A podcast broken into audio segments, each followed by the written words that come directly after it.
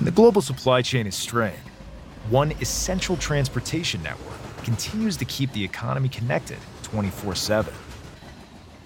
That network is Freight Rail. We're increasing hiring and capacity, all while investing more than $20 billion per year into our network to improve reliability every day.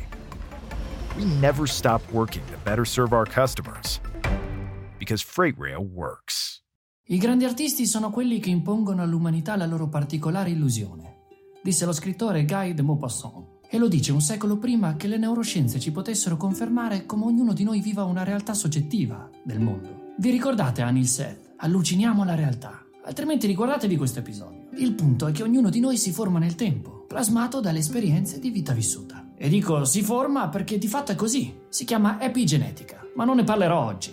Limitiamoci al cervello. Sappiamo che crea nuove connessioni neurali in base all'esperienza. E per questo motivo ognuno di noi ha letteralmente un cervello diverso dagli altri. La sua plasticità ci rende davvero unici. Nessun grande artista vede le cose come realmente sono, altrimenti cesserebbe di essere un artista, disse Oscar Wilde. Un'opera artistica è di fatto un'espressione della realtà di un altro individuo. Ci permette di assistere ad un fermo immagine del suo punto di vista del mondo. Possiamo fare reverse engineering e immaginare il contesto, lo stato d'animo, la rabbia nelle pennellate, il messaggio da comunicare. Un milione di piccoli indizi che rappresentano un istante preciso di vita, dal punto di vista di un altro essere umano. Si dice che un'opera d'arte sia come una batteria. L'artista è la carica di significato, esprimendo tutto se stesso nel produrla, così che un osservatore possa scoprirla e farsi fulminare da un'energia che contenga una miriade di stimoli che scorrono a fiumi. E il punto è che la scarica di questa batteria può essere talmente potente da sconvolgere, al punto da essere considerata un vero e proprio disturbo psicologico. La sindrome di Stendhal,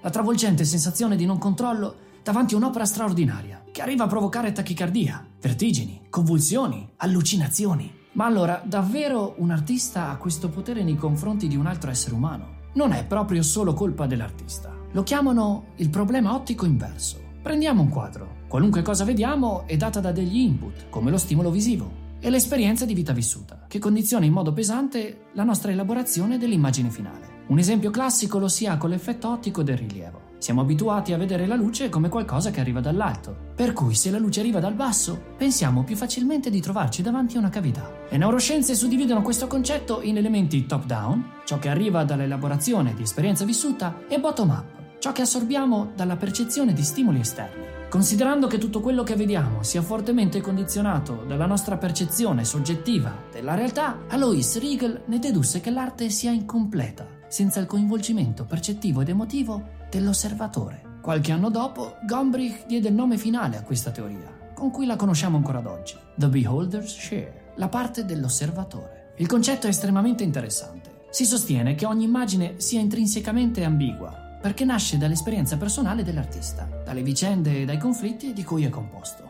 L'osservatore risolve questa ambiguità completando l'immagine con le proprie vicende e conflitti, contribuendo alla definizione dell'opera con una forte dose di soggettività. L'arte astratta estremizza questo concetto in quanto la parte ambigua dell'immagine rappresenta gran parte dell'opera. E quindi l'osservatore influenzerà la propria realtà di ciò che ha davanti in modo molto più forte, attraverso un'elaborazione top-down. La parte ambigua è quella necessaria affinché l'artista possa passare il pennello all'osservatore. Molti artisti ne hanno colto il potenziale, partendo dal concetto che poche abili pennellate possano creare un ritratto molto più interessante di un volto in carne ed ossa. Si è capito che l'immaginazione rimane sempre il pennello più potente. William Turner, per esempio, nel 1803 realizza Il Molo di Calais, un'opera piena di dettagli, in cui una nave postale tenta di attraccare incurante del mare in burrasca. I particolari sono molti, dai soggetti in primo piano fino al gabbiano sullo sfondo. Quasi 40 anni di studi dopo, Turner decide di rivedere la sua opera, realizzandone una versione nuova, chiamata La tempesta di neve. I particolari spariscono completamente. Lo studio della luce e dei pigmenti è importante, l'obiettivo è chiaro. L'artista abbandona il dettaglio in modo da permettere all'osservatore di concepire uno scontro ancora più potente, grazie al potere dell'immaginazione. Al tempo non ebbe molto successo. Gli inglesi chiamavano questo tipo d'arte pasticceria perché sembrava realizzata sopra un tavolo sporco di latte, farina, uova e così via. Troppo in anticipo sui tempi, Turner.